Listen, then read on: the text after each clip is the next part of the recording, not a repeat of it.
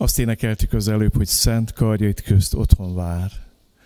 És hadd mondjam nektek azt, hogy eh, Isten karjában vagyunk a legnagyobb biztonságban. Nincs olyan biztos hely, mint az ő karja. Akkor is, hogy egészséges vagy, akkor is, hogyha beteg vagy, akkor is, hogyha haldokolsz, nincs biztosabb, mint az ő karja. A jó pásztor karja. Ha a jó pásztor tulajdona vagy, ővé vagy mindenestől a bajaiddal, a, bolyai, a problémáiddal, a félelmeiddel együtt, a betegségeddel együtt az övé vagy. Mielőtt felolvasnám nektek a virágvasármi történetet, szeretnék a ma egy heti igéhértéshez fűzni egy gondolatot. Valaki nagy szeretettel megjegyezte, és joggal jegyezte meg. Volt egy elég szerencsétlen elszólásom, ami így szólt, hogy ez a cirkusz, ami a koronavírus körül van, és valóban nem cirkusz ez, hadd mondjam nektek azt, hogy gyülekezünk, mert több mint tíz orvos van, van egy kis rálátásom arra, hogy milyen áldozatos munkát végeznek az orvosok. Nem volt egy szerencsés kiszólás ez, egy eh, meggondatlan mondat volt, hogyha valakit ezzel esetleg megbántottam, elnézést kérek. Most pedig szeretném, hogyha az ige felé fordulnánk, és felolvasnánk a virágvasebb történetet, de előtte egy másik szakaszt fogok felolvasni, a Máté Evangélium a 23. részéből. Lukács kronológiailag ezt az eseményt virágvasárnap előtre teszi, és gyertek nézzük meg Máté 23, 37-től 39-ig terjedő verseit, majd Máté 21, 1-től 17-ig terjedő verseket. Jeruzsálem, Jeruzsálem, aki megölöd a profétákat, és megkövezed azokat, akik hozzád küldettek. Hányszor akartam összegyűjteni gyermekeidet, ahogyan a kotlós szárnya rá gyűjti a csibéit, de ti nem akartátok. Íme elhagyottál lesz a ti házatok. Minden Biblia magyaráz azt mondja, hogy itt Jézus a templomra gondolt. Mert mondom nektek, nem láttok engem mostantól fogva mindaddig, amíg azt nem mondjátok, áldott, aki az Úr nevében jön. Most lapozatok a Máté 21-hez, és innen olvassuk fel az első 17 verset, konkrétan a virág vasárnapi történetet. Amikor közeledtek Jeruzsálemhez és Betfagéba az olajfák hegyéhez értek, Jézus előre küldte két tanítványát, és ezt mondta nekik. Menjetek az előtetek levő faluba, és ott mindjárt találtok egy megkötött szamarat a csikójával együtt. Oldjátok el, és vezessétek hozzám. Ha valaki szólna nektek, mondjátok meg, hogy az Úrnak van szüksége rájuk, és azonnal elengedi azokat. Ez pedig azért történt, hogy betessék, amit az Úr mondott a próféta által. Mondjátok meg Sion leányának, ki meg királyod jön hozzád, aki alázatos és szamár háton ül, igevonó állat csikóján. A tanítványok pedig elmentek, és úgy cselekedtek, ahogy Jézus parancsolta nekik. Oda vezették a szamarat a csikójával együtt, ráterítették felső ruhájukat, Jézus pedig felült rá. A sokaság az útra terítette felső ruháját, mások ágakat vagdaltak a fákról, és az útra szórták. Az előtte haladó és az őt követő sokaság pedig ezt kiáltotta. Hozsánna Dávid fiának, áldottak jön az Úr nevében, hozsánna a magasságban. Amint beért Jézus Jeruzsálembe, felbojdult az egész város, és ezt kérdezgették. Kicsoda ez? A sokaság ezt mondta, ő Jézus, a Galilei Názáretből való próféta. Azután Jézus bement a templomba, és kiűzte mindazokat, akik a templomban árusítottak és vásároltak. A pénzváltók asztalait és a galambárusok székeit pedig felborította. És ezt mondta nekik, megvan írva, az én házamat imádság házának nevezik, ti pedig rablók barlangjává teszitek. Azután vakok és sánták mentek hozzá a templomba, és meggyógyította őket. Amikor pedig a főpapok és az írástók látták a csodákat, amelyeket tett, és a gyermekeket, akik a templom ezt kiáltozták, Hozsánna Dávid fiának, haragra lobbantak. És így szóltak hozzá, hallod, mit mondanak ezek? Jézus pedig így válaszolt nekik, hallom, sohasem olvastátok? Gyermekek és csecsemők szája által szereztél dicséretet. Erre ott hagyva őket kiment a városba, Betániába, és ott töltötte az éjszakát. Imádkozzunk. Olyan nagy teher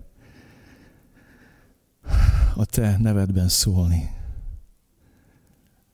Olyan nagy teher a te hangodat képviselni ebben a zajos, zűrzavaros, kétségbeesett világban. Kérlek, jöjj, és Szentlélek Isten áradj ki, és szólíts meg minket a virágvasárnap történetén keresztül. Beszélgess velünk, és vezessen minket oda, otthonainkba, hogy örömmel és tiszta szívvel tudjunk úrvacsorázni. Amen. Mielőtt még magával a történettel foglalkoznék, hadd mondjam nektek azt, hogy Jézusnak nagyon ambivalens kapcsolata volt Jeruzsálemmel, és Jeruzsálem ékszerével vagy díszével a Jeruzsálemi templommal. Az Úr Jézus Betlemben született, Názáretben nőtt fel, életének nagy részét Galileában töltötte, és időközönként meg-meglátogatta Jeruzsálemet, elment is az arándok ünnepekre.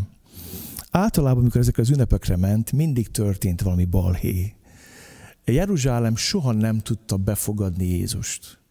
Azt is mondhatnám nektek, hogy összeférhetetlen, inkompatibilis volt Jeruzsálem és Jézus, a békesség városa, idézőjelbe, és a békesség királya, Jézus Krisztus. Nem tudott összeférni. Figyeljetek meg, hogy még alig születik meg. Jönnek a napkeleti bölcsközék, azt mondja, megháborodott Heródes, és vele együtt egész Jeruzsálem. És azon gondolkoztam, miért bosszantja Jeruzsálemet Jézus jelenléte. Jeruzsálem a vallás életnek a központja volt.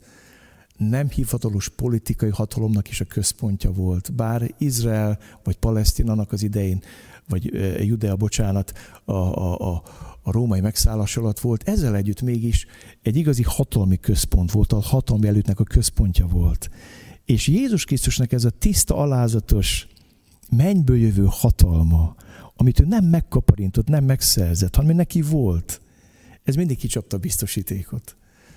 A szerzett hatalom, a földi hatalom, az mindig fél a mennyei hatalomtól. Nem tud mit kezdeni vele. Ezért volt az, hogy Herodes kivégeztett a betlemi gyerekeket féltékenységből, hogy nehogy véletlenül életben hogy az a király, a zsidó király, aki megszületett. És valahányszor Jézus Jeruzsálembe ment, mindig kövekkel búcsúztatták. Így köszöntek el tőle. Aztán mindig kiment Betániába, a barátaihoz, ott pihent meg, hogy nehogy ő is megsötétedjen ebben a sötét városban. És volt ennek a városnak egy ékszer, a templom. Ez a templom nem olyan volt, mint a Salamoni templom, amit az Isten dicsőségének a felhője betöltött, annyi Isten élménye volt az embereknek. Ez a templom nem is olyan volt, mint az Orobábeli templom. Ez a templomnak maga az építése, a motiváció, az építésnek a motiváció valami gyanús motiváció volt.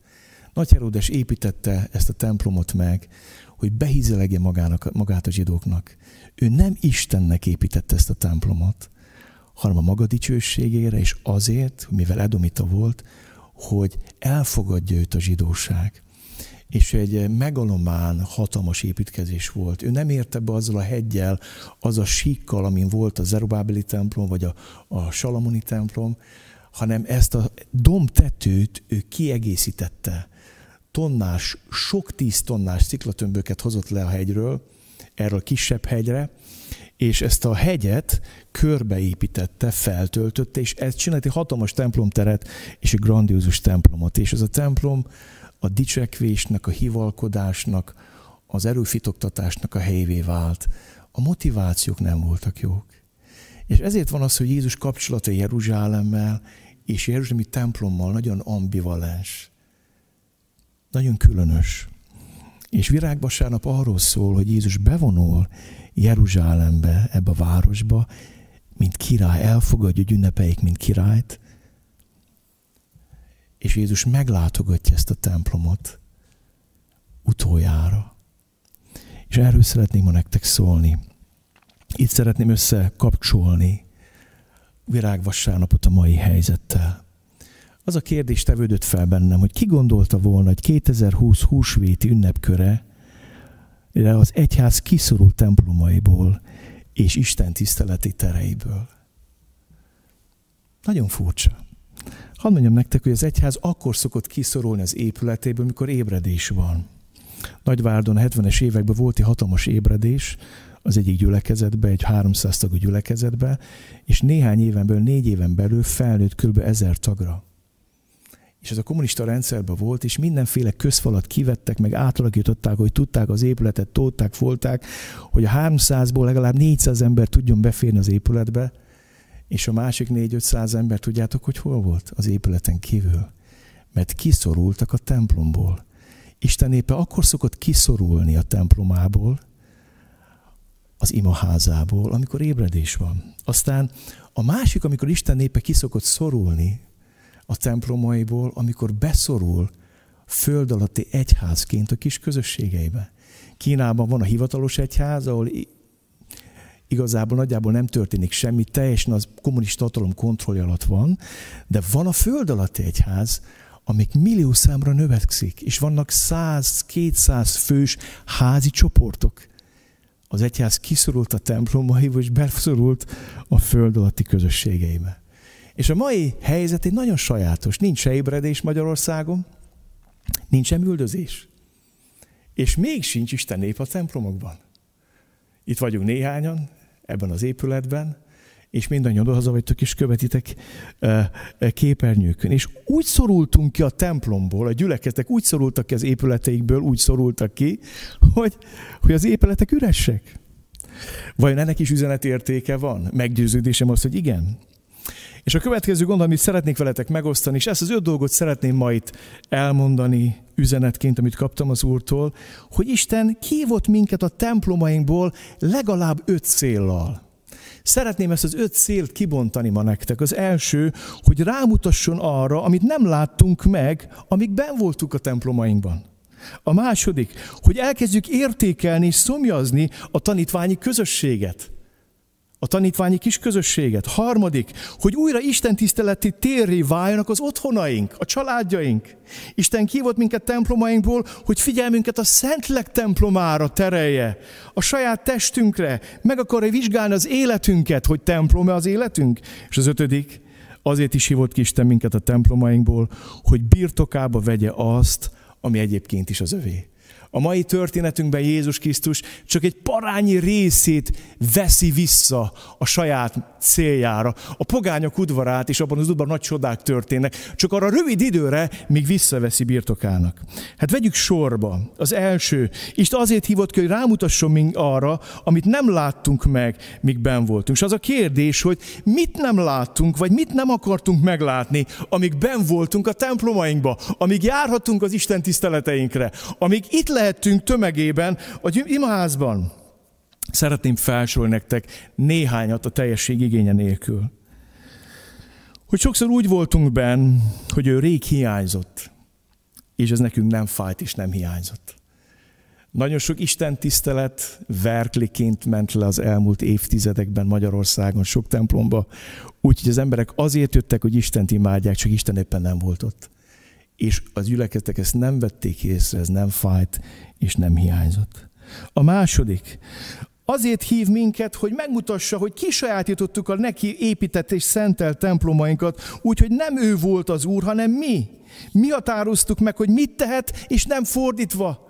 Az az Isten tisztelet, amiről mi diktálunk, és mi mondjuk meg, hogy ő mit tehet, az nem Isten tisztelet. Az Isten tisztelet az, ahol ő úr, ő király, ő Isten, és ő mondja meg, hogy mit tehetünk és mit nem, és nem fordítva. Megyek tovább. Mit nem látunk, vagy mit nem akartunk meglátni, míg ben voltunk? Hogy templomaink nem az ő dicsőségének a megnyilvánulási helyei voltak, hanem a kultúra, a hagyomány és a szokások ápolásának a bénító helyei. Nagyon sok gyülekezet nem az Isten dicsőségének a megnyilvánulása helye volt. Nagyon sok templom hanem a hagyományápolásnak, a kultúrának és a szokásoknak a bénító közege. Aztán másik véglet, nagyon sok templom a szórakozás és a szórakoztat helyévé vált, és nem a megszentelődés helyévé. Nagyon sok gyülekezet showbizniszként működik. Általában ezek a nagy közösségek most kétségbe vannak esve, hogy mi lesz a vállalkozással. Rengeteg olyan egyház van, ami gazdasági vállalkozásként működik. Aztán vannak gyülekezetek, amik családi vállalkozásként működnek. És most, hogy a tömegek nem jöttnek össze, kétségbe vannak esve. Menjünk tovább. Mit nem láttunk, vagy mit nem akartunk meglátni, amíg ben voltunk a templomainkban? Hogy fontosabb volt az épület, mint a kapcsolat. Azt olvastam, Jeruzsálem, Jeruzsálem, aki megölöd a profétákat, és megkövezed azokat, akik hozzád küldettek. Hányszor akartam összegyűjteni gyermekeidet, mint a kotlót a csibét szárnya alá, de nem akartátok. Ime elhagyottál lesz a ti házatok. De mondom nektek, nem láttok engem addig, amíg el nem jön az az idő, amíg ezt mondjátok. Áldott, aki az Úr nevében jön. Azt mondja Jézus, azért ment Jeruzsálembe, hogy Isten fiaként összegyűjtse a zsidóság gyermekeit, Isten gyermekeit, mint kotló a csibéit. Tudjátok, mit jelent ez a mondata Jézusnak? Egy nagyon egyszerű, paraszt egyszerű képpel közelít Isten ez a történethez. A csibének a legfontosabb nem a tyúkol, hanem a kotló. Ilyen egyszerű. Egy csibének, egy kis csibének a biztonságot nem a tyúkól adja, hanem a kotló hangja. És akkor bebújik a tolai közé, befúrja magát oda a melegbe, a szárnya alá, ott ízze magát biztonságba. Még akkor is, hogyha nem tudom, mekkora héja köröz a kotló felett. azt mondja Jézus, hányszor akartalak összegyűjteni benneteket, mint kotló a csibét? Hadd mondjam nektek, a kotló fontosabb, mint a tyúkol megyek tovább. Az Isten fontosabb, mint a temploma. Amen? Az Isten való kapcsolat sokkal fontosabb, mint a templomok. Nagyon fontos ezt megértened. És sokszor hiányzik belünk ez az életszemlélet. Hadd kérdezzem meg, mi volt neked fontos? Az épület, vagy a kapcsolat? Isten jelenléte, a vele való közösség, az ad biztonságot megyek tovább. Mit nem láttunk, vagy nem akartunk meglátni, míg ben voltunk a templomainkban? Hogy fontosabb volt a program, mint a közösség. Hadd mondjam azt nektek, hogy a közösség nem pótolható programokkal. Rengeteg olyan gyülekezet van, amelyik a programjaiból és az épületeiből élt. És igazából vannak gyülekeziknek a számára program kábítószerré vált megpróbálták a közösséget sok programmal pótolni. De hadd mondjam nektek, egy jó közösségnek lehetnek programjai, de programok soha, de soha nem fogják pótolni a testvéri közösséget. Azt mondja Pál a Filippi levélben. Ha tehát van vigasztalás Krisztusban, ha van szeretetből fakadó figyelmeztetés, ha van közösség a lélekben, ha van írgalom és könyörület, akkor tegyétek teljesi örömmet azzal, hogy ugyanazt akarjátok, ugyanaz a szeretet legyen bennetek, egyet akarva ugyanarra törekedjétek. Ha van közösség a lélekben. Isten kihívott minket a templomainkból, hogy megértsük azt, hogy a programok nem pótolják a közösséget. Erdélyben vannak gyülekeztek, akkor három napig ünneplik a húsvétet. Első nap, másodnap, harmadnap. Tudjátok, hogy hány Isten tisztelet? Hat a lelki pásztorok belen lóg az ünnep végén, mert hat Isten tisztetet kell végig csinálnak. És tudok, sokszor mit érzek? Hogy próbálják a programmal pótolni mit? A közösséget. Ez olyan, én szeretem a tőtött káposztát, nem ezt az óriást, azt a kicsit tudjátok. Én nagyon szeretem, de a feleségem reggel, délbe, este tőtött káposztát adna, egyszer megunnám, és azt mondja, figyelj, most már legyenek akármilyen finom, de nem sokaltatok még be a programoktól? Nem volt még elég a verkliből, a programokból? Megyek tovább. És szeretnék arról szólni, hogy mit nem láttunk, vagy nem akartunk meglátni, míg ben voltunk. Menjetek el tehát, tegyetek tanítványá minden népet, megkeresztelve őket az atyának, a fiúnak és a szentleknek nevében. Tanítva őket, hogy megtartsák mindazt, amit én parancsoltam nektek. Tulajdonképpen a programjaink és a pócselekvések akadály voltak annak, hogy betöltsük a misszió parancsot. Nagyon sok gyülekezetben menekült az épületébe. Nagyon sok gyülekezet bezárkózott az épületébe. És ez megfosztott minket attól, hogy menjünk, hogy tanítványát tegyük az embereket. És itt érek most rá a második évre, hogy miért hívott ki bennünket Isten a templomainkból. Isten kívott minket templomainkból, hogy elkezdjük értékelni és szomjazni a tanítványi közösséget. Annyi jó bizonyságot hallok. Napokban kaptam egy levelet az egyik csoportvezetőtől, hogy Isten lelke kiárat a csoportjukra. Valaki belekeveredett valami nehéz, okul dologba, és ez az internetes beszélgetésen bukott elő. Az online térbe. Ott kért, hogy imádkozzanak érte, szabadulásért, és nekem is írtak, hogy én is imádkozzam. És van a kis csoportjaink, ahol élnek és virulnak. Miért? Mert Isten kívott minket a templomainkból, hogy értékeljük a tanítványi közösséget. Következő érv a harmadik. Isten kívott minket templomainkból, hogy újra Isten tiszteleti téré válnak az otthonaink. Az egyik testvérem, előjáró testvérem mondta örömmel, hogy hazajöttek a gyerekei az iskolára, az egyetemről, és minden este házi csoport van náluk. Mit jelent ez? Minden este összeül az család, olvasnak Bibliát és imádkoznak. Isten kívott minket az épületeinkből, hogy felépüljenek a családi oltáraink. Hogy újrainduljanak a lelki házak az otthonainkba. Hogy férek, feleségek újból elkezdjenek, legyen időnk együtt imádkozni. Gyermekeinkkel, házastársunkkal. Kívott minket Isten. Megyek tovább. Szeretném a negyedik érvet elmondani. Isten kívott minket templomainkból, hogy figyelmünket a Szentlélek templomára terelje. És itt most már elérkeztünk egy kicsit nehezebb témákhoz a mai ége kapcsán, mert Jézus bement a templomba, és takarított. Úgy hiszem, hogy Isten azért hívott ki minket a fizikai templomainkból, hogy emlékeztessen minket arra, hogy a testünk a Szentlek temploma, és nem élhetünk akárhogy. Emlékeztet minket hogy túlságosan bemocskoltuk, és beszennyeztük ezt a templomot hogy olyan dolgokat tápláltuk, olyan dolgokat hallgattunk és néztünk, olyan dolgokról beszéltünk, amik nem méltók a Szentlélek templomához. Hadd mondjak nektek egy történetet. Erdélyben történt, egy faluban volt egy hírhetten rossz háziasszony, mindig minden lekozmált, odaégett, tehát széné vált és uh, híres volt erről az asszony, hogy túlfűszerez, eléget, tehát nem ment neki a főzés. És a fia, képzétek el, hogy feleségül vette az egyik legjobb szakácsnőnek a lányát a faluból, akinek az összes lány nagyon profi módon főzött.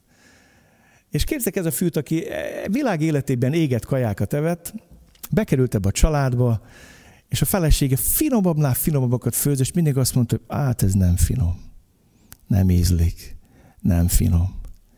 És egyszer véletlenül a odakoz már leégett a kaját. Végre olyan finom, hogy az anyukám szokta.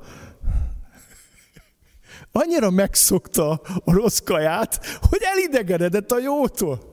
És kedveseim, mikor azt hallom hívőktől, hogy nincs kedvük Bibliát olvasni, nincs kedvük dicséretet hallgatni, nincs kedvük imádkozni, akkor azt kell mondjam, hogy baj van a Szentlek templomával. Átnevelted a templomodat megetetted sok szeméttel a füleden keresztül, olyasmiket hallgattál, amik beszennyezték a szívedet, olyasmiket néztél, amik beszennyezték az elmédet, olyasmiket beszéltél és mondtál a szív teljességéből, amik azt mutatják, hogy baj van a templommal.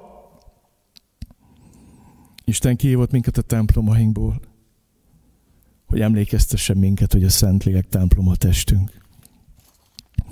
És hadd hozok egy ószegység égét. Nézzétek, Isten mit ígért Salamonnak.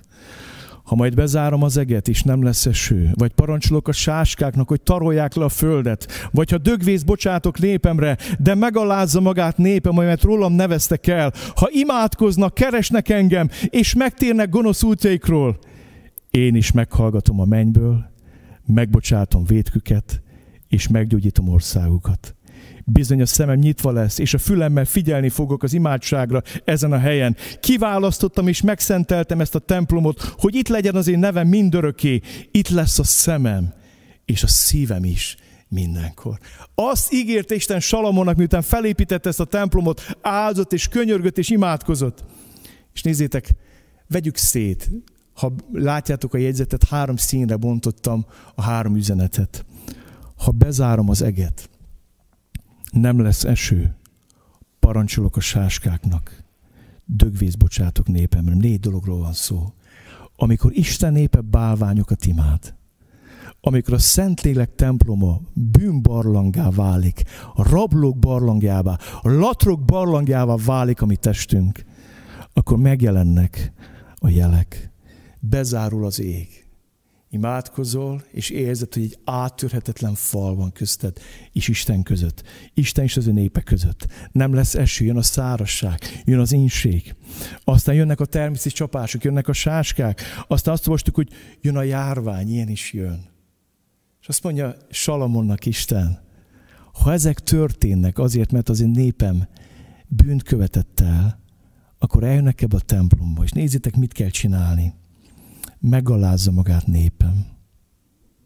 Ha imádkoznak, ha keresnek engem, és megtérnek gonosz útjaikról. Mind a négy lépés fontos. Szeretném nektek elmondani, hogy a négy lépésből az első hármat mindig könnyebb megtenni. Azt olvasjuk, hogy megalázza magát, imádkoznak és keresnek engem. Most egy ilyen időt élünk meg ezen a világon, hogy emberek elkezdnek imádkozni. Az alkalom legvégén be fogunk játszani egy videót, hogy emberek, mivel nem mentnek be az imaházaikba, elmennek az imáz falukig, és ott elkezdik keresni az Istent. Imádkoznak, könyörögnek, mennek Bibliával, és keresik az Isten arcát, és kiáltanak hozzá. Nagyon fontos látnotok ezt. A legnehezebb pont, ha megtérnek gonosz útjaikról. Még Ninive király is azt mondta, bőtöljenek, kiáltsanak az Úrhoz, térjenek meg, és hagyják abba a gonoszságaikat. Miről van szó? A megtérni a gonosz útjainkról, ez hitelesít az első három lépést. Csak akkor hiteles a megalázkodásod, csak akkor hiteles az imádságot, csak akkor hiteles az Isten keresésem, ha megtérek a gonosz útjaimról. És nézzétek meg, mit ígér Isten, ha ezt tesszük. Én is meghallgatom a mennyből. Mi történik? Kinyílik megint a menny. Megnyílik az ég. Lehet, hogy beszennyezted a Szentlek templomát. Lehet, hogy szomorkodik benned Isten lelke. Isten azt kéri, hogy alázd meg magad. Imádkozz, kerest, térj meg a gonosz útjaidból. És azt mondja Isten, meghallgatom a mennyből, megbocsátom védküket, és meggyógyítom országokat. Ez a legnehezebb. Megtérni a gonosz útainkról. Hadd szóljak két területről, ami nagyon-nagyon roncsolja ma a nyugati civilizációt. Izrael népe életében volt két nagy kihívás. Mind a kettő bálványimádást jelentett elfordultak Istentől, és a bálványokat imádták. Négy bálványról fog nektek szólni. Az első Baál és Astarté. Baál a termékenység istene volt, a mennydörgés, a villanlás istene volt, tőle várták az esőt. De Astarté, Baálnak a női párja, hadd mondjam nektek, az egy nagyon gonosz Isten volt. Oszlopokat emeltek fel az ő dicsőségére, ahol őt imádták, és ezeken az oszlopokon tudjátok mi volt? a mai pornográfiának a megfelelője. Mindenféle olyan dombormek is rajzok voltak rajta, amik a legaberáltabb formában mutatták be az emberek szexuális kapcsolatait. És Izrael népe elkezdte Baált imádni, és elkezdte imádni az astartékat. És mielőtt azt mondanád, hogy Sámel 21. században élünk, én erre csak azt tudom neked mondani, hogy 20. 20. században terelmeltük ki a szexuális forradalmat amivel megtapostuk, sárba tapostuk a házasság szentségét. Kihoztuk, kicibáltuk a házassági szövetségből a szexualitást, és kihoztuk a házasság előtti és a házasságon kívüli szexuális életre. És ennek beláthatatlan következményei vannak, amit ma aratunk. Ennek az másik egyik következménye pornográfia, ami elárasztja kisgyerekektől kezdve a fiatalokon át, a fiatal házasokon át, az elváltokon át, egész az idős korosztályig az embereket. Egy olyan nyavaja, egy olyan pestis, egy olyan járvány, egy olyan aberráció szakadt rá a mi földünkre, a mai astartékultusz, mai nyomorúság. Aztán már csak a következő lépés, apák nélküli társadalom, családok nélkül felnőtt fiatalok elbizonytalanok nemükbe, Ausztrália, Kanada, Írország, Holland, Egyesült Államok egyik a másik után szavazza meg az egyneműek házasságát. Egyik a másik után szavazza meg, hogy nem szabad beírni azt, hogy férfi vagy nő valakinek a személyigazolványába. Egy borzalmas fene szakadt rá az emberiségre. Olyan nyomorúságok, amiknek következményei vannak. És nagyon fontos megértsétek, hogy rengeteg nyomorúságot hoz. Egyszer az egyik lelkipásztor, aki egyébként pszichológus volt, mielőtt lelkész lett volna, meghívta egy család, hogy a hat éves kislányoknak nagyon furcsa skizoid, vagy skizofrén és halucináló gondolatai vannak.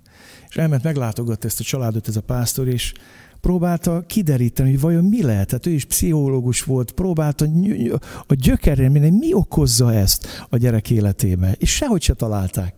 És mikor már elköszönt volna, és jött volna a családlátogatásból, az anyuka az ajtóban mondta azt, hogy lelkipásztor testvér, amit el kell mondjak. Sok estét vagyok itthon, egyedül a férjem dolgozik, és egyik este egy horrorfilmet néztem, és mellé ültettem magam mellé az öt éves gyermekemet. És ennek a horrorfilmek a megnézése után kezdődtek ezek a nagyon furcsa paranoiás gondolatok, kettős gondolkodás, halucináció gyerek életében. És azt mondta a pásztor ennek az asszonynak, anyukának, hogy tudod mit? Jó lenne ezt a tévét lekapcsolni és tévébőjtőt tartani. Tudjátok, mi volt a válasz az anyukának? Megfosztanál az egyetlen örömforrásomtól? Azt is elvennéd tőlem? Mondja ezt egy keresztény édesanyja, aki valamikor megtért, és valamikor a testét a Szentlek templomává tette Isten, akit Jézus Krisztus megvásárolt az ő vérén. Legtöbb család, mikor elfáradnak az édesanyák, a szülők, mit csinálnak? Kicsapják a gyerekeiket a tévé elé. Hadd esse, etesse őket a média. iPad, okostelefon, tévé, etesse őket. Lehet, hogy bigotnak néztek. Három és fél éve elromlott a televíziónk, és nem kapcsoltam még be. Tök jó meg vagyok nélkül. A híreket így is zuhan rám, ha akarom, ha nem. Jól meg vagyok. Biztos, hogy szeméttel kell etetni magunkat? Tudjátok, hogy milyen magas a pornográfia függőség száma, aránya keresztény körökben? Hány férjet, apát, fiatalt nyomorít meg a pornográfia? Hány gyereknek szakítja be a lelkét a rá zuduló mocsok és szenny? Mai bálványok. Mivel táplálod a tested? Mit nézel? Mit hallgatsz, testvérem? Mivel foglalkozol? És szeretnék még egy másik Istent megemlíteni, bocsánat, nem léptettem. egy másik Istent is szeretnék megemlíteni, Molok és a Kemós Istenét. Ez volt a másik nagy kísértése Izraelnek. A Molok és a Kemós Istennek gyermekáldozatokat mutattak be, ez egy borzalmas pogány szokás volt. Egy nagy bronzszobortban ábként ábrázolták ezt az Istent, aminek a belsejébe óriási hatalmas szája volt, a belsejébe raktak egy nagy-nagy tüzet. És a két kari úgy kitalálva, hogy ilyen e, láncokkal volt egy csörlő mögötte, és a, a karét így fel tudta emelni. Ha mögé állt a pap, aki vezette ez a pogány pap, az egész istentiszteletet, akkor a karét fel be tudta így húzni. És a szülők vitték ennek a, ennek a bronz Istennek a karéba letették az élő gyermekeiket, újszülötteiket. Mögöttük megállt a, a szobor mögött ez a pap, elkezdte csőrölni ezt, csörleni ezt a láncot, és a gyereket bedobta ebbe a tűzkatlanba.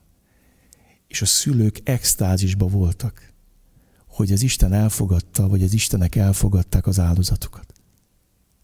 Borzalmas, nem? Még hallgatni is, hogy milyen rettenetes dolgok. És miért azt mondnád, hogy jaj, Sámuel, hát nincs elég borzalom? nincs elég borzalom. Hát annyi, nem láttad még a spanyolországi parkolóházat, ahol 1500 koporsó van berendezve, nem láttad a hűtőkocsikat, amikben pakolják fel a nyugőérki koporsókat, nem láttál lerin nyomorúságot. Miért mondod ezt nekem? Tudjátok, hogy miért mondom? Tegnap hallottam azt, hogy Románia 90 amikor rendszerváltozás volt, tudjátok, mit kapott a Franciaországtól elsőnek ajándékba? Egy abortuszklinikát. Ez volt a franciák első ajándék a román népnek. Micsoda? Abortuszklinika. és miközben borzongok, hogy kemós, molok, rettenetes, a hideg kiráz, az élő csecsemő ott sír, és tekerik a csörlőt, és a, gyere, a szülők ott hi, hisztérikusan ünneplik, hogy az Istenek elfogadták az áldozatokat. Az emberek azt ünneplik, hogy megszabadulhattak az élettől. Nem akarom folytatni, de arra bíztatlak benneteket, hogy engedjétek, hogy Szentlek megvizsgálja a Szentlélek templomát. Rend van ott? Tisztaság van? Az, amit Isten szeretne látni az életedben? Vagy már átnevelted? Úgy el van csapva hasad, hogy már nem tudsz Bibliát olvasni. Isten kívott minket a templomainkból, hogy megvizsgálja a Szentlélek templomát és lassan a végéhez követke, közelődem a tanításnak. Isten kívott minket templomainkból, hogy birtokába vegye azt, ami egyébként is az övé. Gyertek, nézzétek meg az ígét. Azután Jézus bement a templomba, és kiűzte mindazokat, akik a templomban árusítottak és vásároltak. A pénzváltók asztalait és a galambárosok székeit pedig felborította, és ezt mondta nekik, megvan írva, az én házamat imádság házának nevezik, ti pedig rablók barlangjává teszitek. Azután vakok és sánták mentek hozzá a templomba, és meggyógyította őket. Amikor pedig a főpapok és az írástők látták a csodákat, amelyeket tett, és a gyermekeket, akik a templomban ezt kiáltozták, Hozsánna Dávid fiának, haragra lobbantak, és így szóltak hozzá. Hallod, mit mondanak ezek? Jézus pedig így válaszolt nekik, hallom. Sohasem olvastátok, gyermekek és csecsemők szája által szereztél dicséretet? Hadd szóljak nektek arról, mi történik akkor, amikor Isten visszaveszi a templomot. Isten kívott minket a templomainkból, hogy birtokába vegye azt, ami egyébként is az övé. Gyertek, nézzük meg ebben az égében, hogy mi történt. Ez egy nagyon hivalkodó, csodálatosan szép templom volt.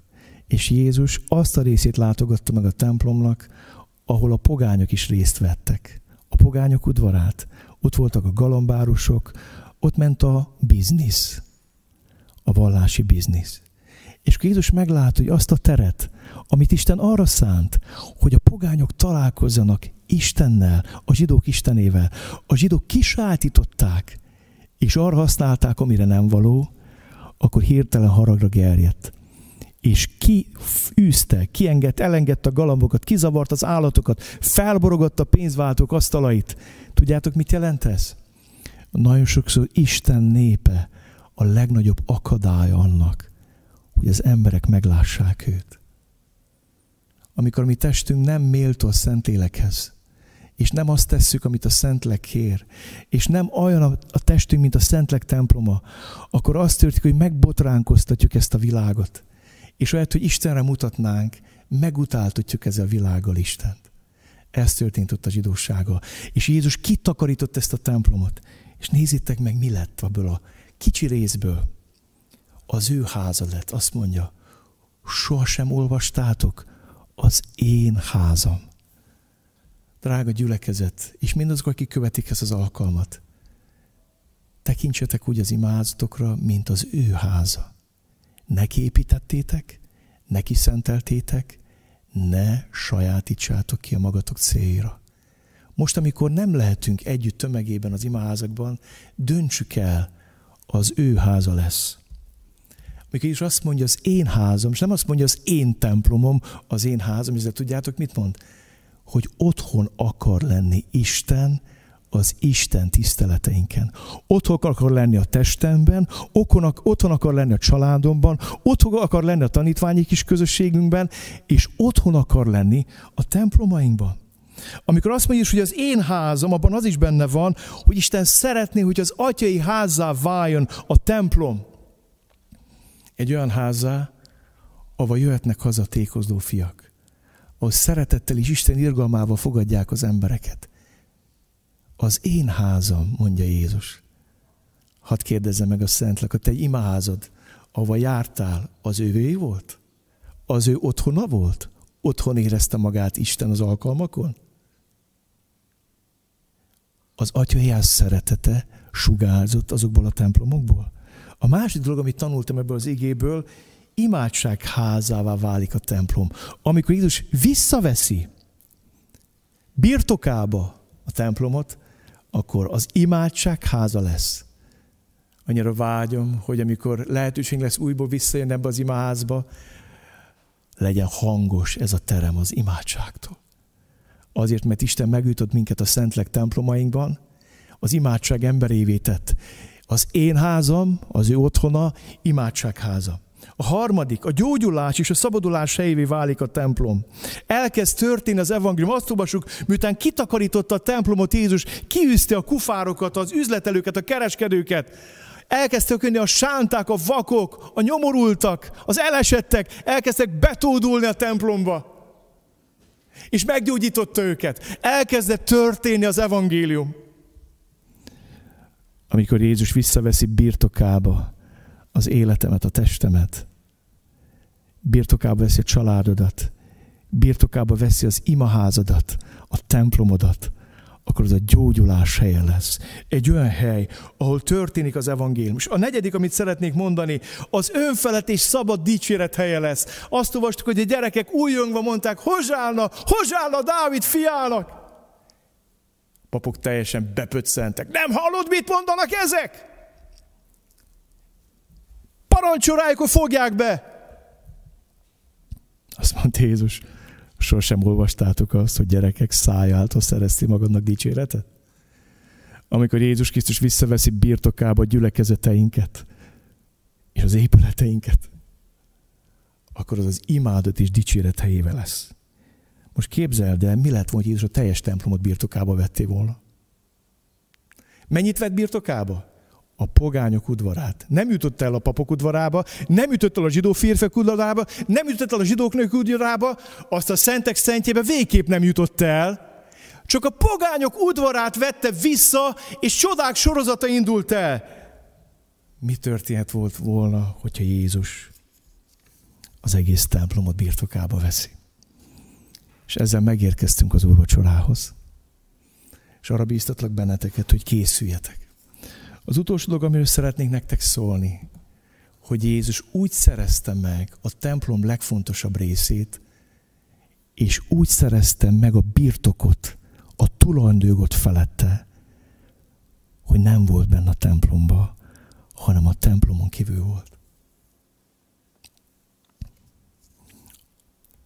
Azt olvassuk az evangéliumokban, Jézus pedig hangosan felkiáltva kilehelte lelkét, ekkor a templom kárpitja felül az aljáig ketté hasadt.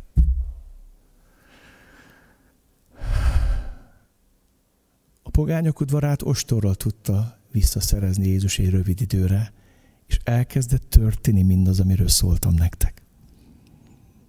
De a szentek szentjét, ahol a főpap évente egyszer mehetett be engesztő áldozatot vinni, úgy szerezte meg Jézus, hogy a templomon kívül sőt a város falán kívül meghalt értem, és érted a Golgotai keresztfán. És mikor meghalt, amikor kilelte a lelkét, akkor hasat ketté a kárpit. Tudjátok, mit jelent ez? Nem magának szerezte meg a szentét, a szentek szentjét, hanem neked és nekem. Amikor meghalt a Golgotai keresztfán, az áldozatával hozzáférhetővé tette számunkra a szentek szentjét. Hozzáférhetővé tette számunkra az atya szívét. Hozzáférhetette számunkra az Isten szeretetét, Isten kegyelmét, az, hogy magára vett a bűneinket. Cipelte, ott volt rajta, bemerítkezése utántól Folyamatosan ott volt rajta a világ összes bűne is terre. Vette és vitte az Isten bárányaként. Három és fél éven át cipelt a világ mindenség terhét, bűneit. Aztán vitte Pilátus udvarából, megkorbácsolták, és készülünk a nagy hétre. És azért tettem ide tőis korona közepére ezt a kenyeret, hogy egy picikét ráhangoljon minket arra hétre, ami előttünk van. Az Úr Jézus a templomon kívül szerezte meg vette vissza magának, és szerezte meg neked és nekem a templom legfontosabb részét, a szentek szentjét, az Isten szívét, az Isten szeretetét. Ezért Jézus a kapun kívül szenvedett, hogy megszent a népét tulajdon vére által menjünk ki, tehát ő hozza táboron kívülve az ő gyalázatát hordozó, mondja a zsidókhoz itt levé. A kapun kívül szenvedett Jézus. És annyira vágyom, hogy most, amikor egy járvány miatt kiszorultak a templomainkból, mégis Isten szent lelke teremtsen közösséget. Megkérem a zenészeket, hogy közben jöjjenek ide, és készítsük a szívünket az úrvacsorára. És arra bíztatlak, hogy az otthonaitokban remélem, hogy oda készítettétek a kenyeret és a bort az asztalotokra, miközben énekeljük az éneket szágoldó napjainkban, repülünk a vég felé. Eközben vegyétek elő, és majd az ének után fogunk együtt úrvacsorázni. Itt a technikusoknak mégis kell valamit mondjak, hogy, hogy együtt tudjunk úrvacsorázni, az mégiscsak kéne lássák a, a közvetítést a testvéreink. Úgyhogy az lesz, hogy a zenészek itt úrvacsoráznak, és a végén oda visszük az úrvacsorát nektek is, meg azoknak, akik a terem végében vagytok, jó? Tehát így oldjuk meg a mai úrvacsorai közösség. Lacit majd megkérem, hogy gyere, úrvacsorázunk, és vidd majd oda a testvéreinknek, és arra bíztatlak benneteket, amikor tesszük ezt mi, akkor tegyétek majd ti is.